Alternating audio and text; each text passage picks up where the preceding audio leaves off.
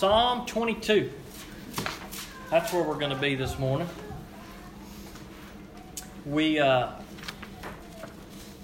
on Wednesday nights, we've been going through the Psalms for the last few months. We uh, finished up Psalm 21 this week, and I was reading through, just kind of looking for next week, and boy, Psalm 22 is such a good psalm. It is so good, and I know some of you may be saying this. You may be saying, but you just preached on Psalm 22 back in April, and you are correct. I did, but we're preaching through it again today. So we're going we're going to get it good. Psalm 22, but as I was reading through after Psalm 21, I was thinking, boy, Psalm 22 is so good. I just I just want to I just felt like God was saying I needed to preach it today where everybody could hear. And so that's what we're doing. We're just gonna we're gonna we're gonna talk about Psalm 22 again, even though we just had it, because it is good stuff, and it really kind of grounds us on what really matters because it it takes us back to the cross. Now, let's not forget that when we look at this psalm, and we're only going to look at a very small portion of it today, but when we look at this psalm, this psalm was written hundreds of years before Jesus Christ came onto the scene, probably over a thousand years before Jesus Christ would have come onto the scene. And we won't look at all of Psalm 22. Uh, as I said, I preached through this whole thing a few months back. You can find that, that, that message online if you want to go back and hear some more details of some other aspects of Psalm 22. But we are going to look at a little bit of it today, and we're going to look at, uh, at what it calls us back to, and that is our Lord and Savior, Jesus Christ. It, it, it seems like every time I read this psalm, it just, it just speaks uh, a ton to me. And that's, I suppose, what Scripture should do when it is pointing us back toward Jesus Christ. These words were, were, were, written probably by King David during his lifetime, and we don't know the situation that was going on, but it's eerily similar to what Jesus would have been facing, at least how the people would have been treating David when this was going on. And, and, and, and we know clearly, I believe at least we can see clearly, that these verses point to Jesus because it was these very words that Jesus uttered himself when he was on the cross. It was Jesus who quoted these very words from this psalm, kind of helping us to see how God's word always ties together. It's so interesting. I know I say that all the time, but I'm still amazed at how amazing God is. He takes dozens of people that writes these words over thousands of years, and God makes everything tied just together. Things that were written thousands of years before Jesus came onto the scene, and God knew exactly what He was doing. We see Jesus Christ talked about even from the very beginning of God's Word all the way to the very end. God used all these writers and all these words that we see and tied them together and pointed us toward Jesus Christ, and they point us back to Jesus Christ, and I'm still amazed at that no matter how many times I see those connections. And so here we are, back in Psalm 22. Here we are, back at what is most important for us as, as Christians, and that is Jesus Christ. Let's pray and then we'll read.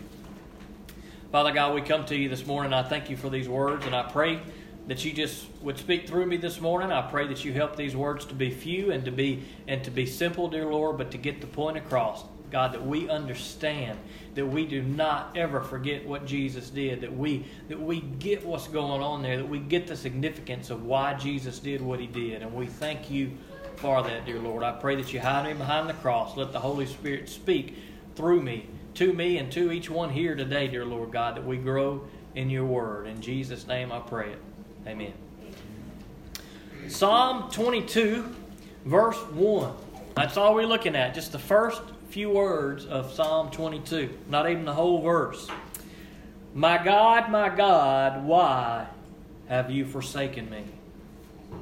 Now, those words are, are pretty powerful when you, when you see them uh, later on in your Bible as you read through in the New Testament and you see Jesus Christ, the Son of God, who lived a perfect and sinless life, and here he is on the cross in his deepest, darkest moment. And here is Jesus, and he utters these words from Psalm 22 My God, my God, why have you forsaken me? Now, most of you may be like me. You may have read those words many times in, in your life, or, or today may be the first day you've heard them. And, and praise the Lord, you're getting to hear them today. And, and sometimes for me, I think I just, I kind of read through those words. I know that Jesus said them. I see them as I, as I read through the crucifixion, or I hear it preached on, or I hear it taught. And, and maybe they don't have as much impact on me as they should. But what I think these words help us to understand is the human side of Jesus Christ. And we don't want to miss that as Christians. We don't want to miss the fact that Jesus was fully human.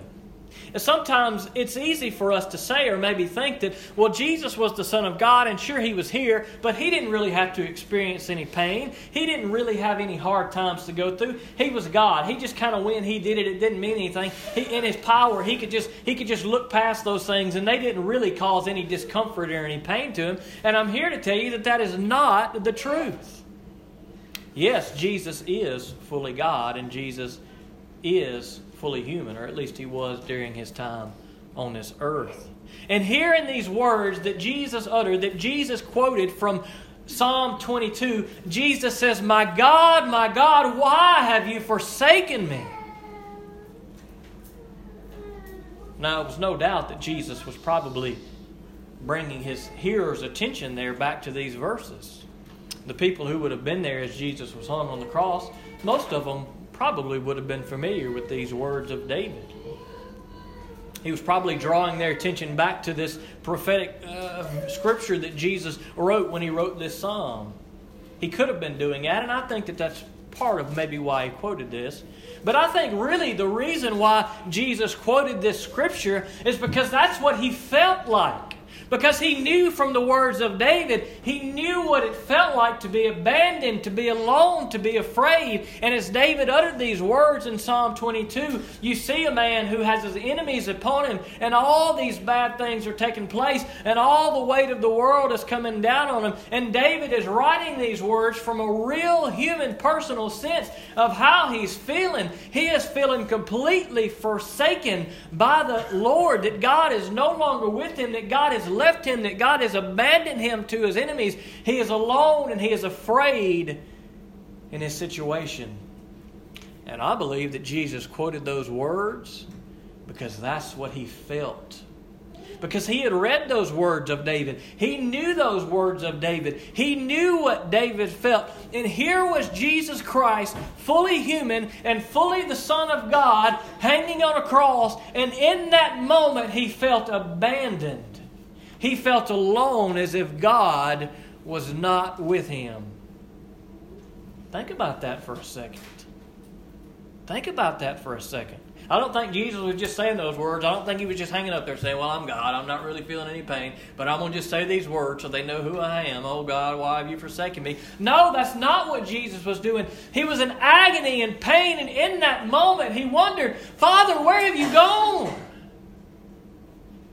Think about that for a second. Think about that for a second.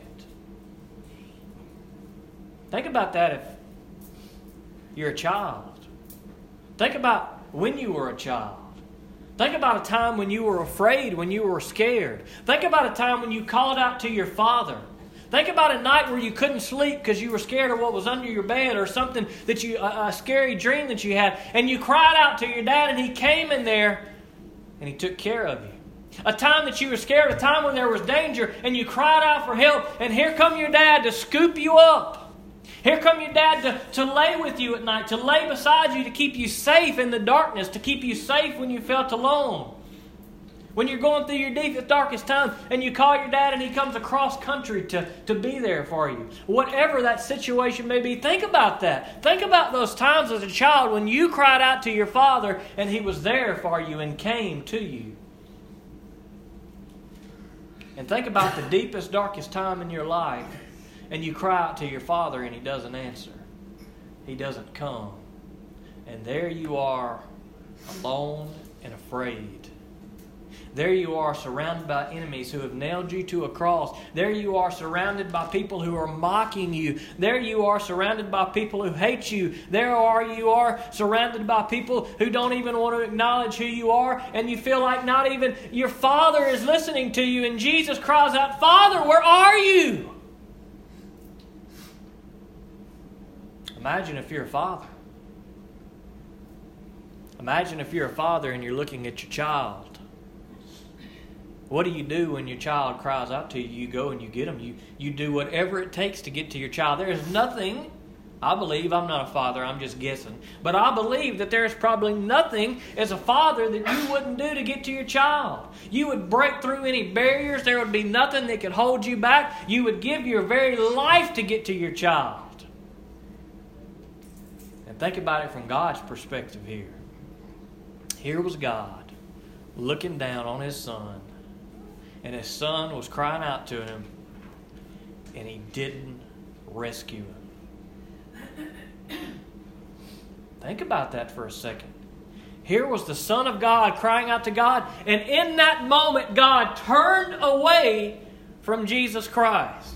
In that moment, God turned away and didn't reach down and rescue his son and say, Son, I'm bringing you out of this. I'm taking you out of this. I hear you. I'm going to rescue you. But in that moment, a father turned his back to his son and did not come and rescue him. That's pretty intense. That was not an easy day for Jesus. And I would beg to say it was not an easy day for God. But they both knew it had to be that way. It had to be that way. And you say, well, boy, that's hard. That's tough. What kind of God is it we serve? It had to be that way because they both loved you. Don't miss that. It had to be that way because they both loved you. And even though the feelings Jesus felt were real and he really felt alone and he really felt afraid and he really felt abandoned, he wouldn't have traded that for anything in the world. He could have. Let's not miss that fact. He could have. He could have traded that. He could have, in his power as fully God, he could have said, I'm not going to do it. But he didn't. Because he loved you. God could have said, I'm not going to send my son. I'm not going to leave him there. He's crying out to me. He doesn't deserve it. I'm going to go and I'm going to get him and I'm going to lift him up and I'm going to pull him from this. He could have done that, but he didn't do it because he loved you. And we don't want to miss that fact. We don't want to miss what Jesus was feeling. It was real pain, it was real hurt. He felt alone and he felt afraid. But there he hung on a cross. So he could take every sin that you would ever commit. There he hung on a cross. And all that was done, all that was poured on him, all that was that was done to him while he was there, everything, every sin that was ever committed was put on Jesus Christ as he hung on that cross. Cursed is the one who hangs on a tree. That's what the scripture tells us in the Old Testament. And here was Jesus Christ taking all the punishment of all of our sins, being the curse for us. Think about that for a second. This is big stuff. This is serious stuff. This is real stuff. There was Jesus in that moment. And because he took all of our sin, God turned away from him because God couldn't look on that sin. And Jesus cried out, My God, my God, why have you forsaken me? And it was for you. It was for each and every one of us so that we could be forgiven of our sin. Jesus suffered through everything. He felt alone and afraid, like no one cared, not even God the Father. And He suffered through that for you and me. And that's serious. Because you know, that's one of the worst feelings in the world is to be alone. That's one of the worst feelings in the world is when you feel like you're alone. Now, I'm not talking about just being by yourself. I'm not talking about, well, I'm here by myself. I'm talking about where you feel alone, like nobody cares for you. There's nobody around. There's nobody looking out for you. You're by yourself, and you just want somebody to be there. Not just have another body in the house, but you need somebody with you because you just feel alone. And there is nothing worse in this world, or very little worse, than feeling alone and hopeless and helpless. And we can understand that because I would venture to say that probably everybody in here has felt that at some point in time in your life. Maybe even while there were other people around. You felt it because you were empty and you were broken. And you felt that agony of feeling alone. You felt that agony of, of no one understanding and no one hearing and no one caring. And perhaps just like Jesus, you even questioned God, why have you forsaken me? Now, we don't want to misunderstand what Jesus is saying here. When Jesus says the words, My God, my God, why have you forsaken me? He is not calling God out. He is not saying those words out of anger. Jesus is not saying, God, God, why are you doing this to me? He's not saying this out of anger. He's saying this out of hurt. Imagine how you would feel as a child if your father, you know he's nearby and you're crying out to him and he's not helping you. And you're saying, But Father, why don't you help me? There's a sense of hurt there, I believe, that Jesus is, is feeling as he hangs on the cross. The same sense of hurt, perhaps, that a, that a husband or wife may have when their spouse cheats on them. And, and you wonder, why are you doing this to me? It's a hurt. It's not so much as being angry at the other party, but why have you betrayed me? Why have you abandoned me? I've only done good for you. I've only been there for you. Why are you doing this to me? And I believe that that's the type of hurt that Jesus felt on the cross. In Psalm 22, it goes on to say, My God, my God, why have you forsaken me? Why are you so far from my deliverance and from my groaning, my words of groaning? My God. I cry day, by day, but you do not answer. By night, yet I have no rest. But you are holy. Boy, that's good stuff right there. That helps us to see the perspective of the psalmist here as he was writing these words, and I think it helps us to see the perspective of Jesus Christ as he was on the cross. My God, my God, why have you forsaken me? The psalmist says, and Jesus Christ says. But then just a few words later, he says, But you are holy. Even though I feel abandoned, even though I feel alone, even though I feel afraid, even though I feel like you're not here with me, dear Lord, I still trust in you.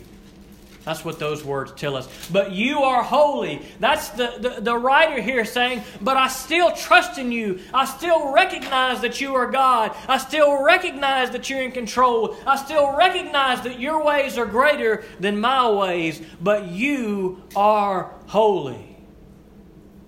Now, there may be some of you here today, and you may be in your mind or in your heart uttering those same words or have that same attitude. God, why have you left me where I am? Why have you forsaken me in this situation, in this place against my enemies? God, why have you done that? But maybe you need to utter the words, but you are holy. Maybe you need to be reminded that God is still in control, that God has a better plan, and most importantly, that God has not abandoned you forever. In that moment on the cross when Jesus cried out those words, it wasn't long after that that he gave up his life. But that was not the end. Praise the Lord. Because if that would have been the end, then Jesus' words would have been true. God, why have you forsaken me? If Jesus had not been risen, if that would have been the end, then God would have forsaken him. Everything that Jesus did would have been for nothing. But praise the Lord, that is not the end of the story. Praise the Lord that God did not forsake Jesus. But praise the Lord, three days later, God rose him from the grave. God gave him the victory. God restored life to him. And that's good stuff. And that's why we're here today. Because if God would have forsaken Jesus that day, we wouldn't be here today. We would have nothing to celebrate. But God didn't forsake him. God brought him back. God gave him victory over the enemy, over sin, over death that Jesus wants to share with you and I. And that's what we're here for today.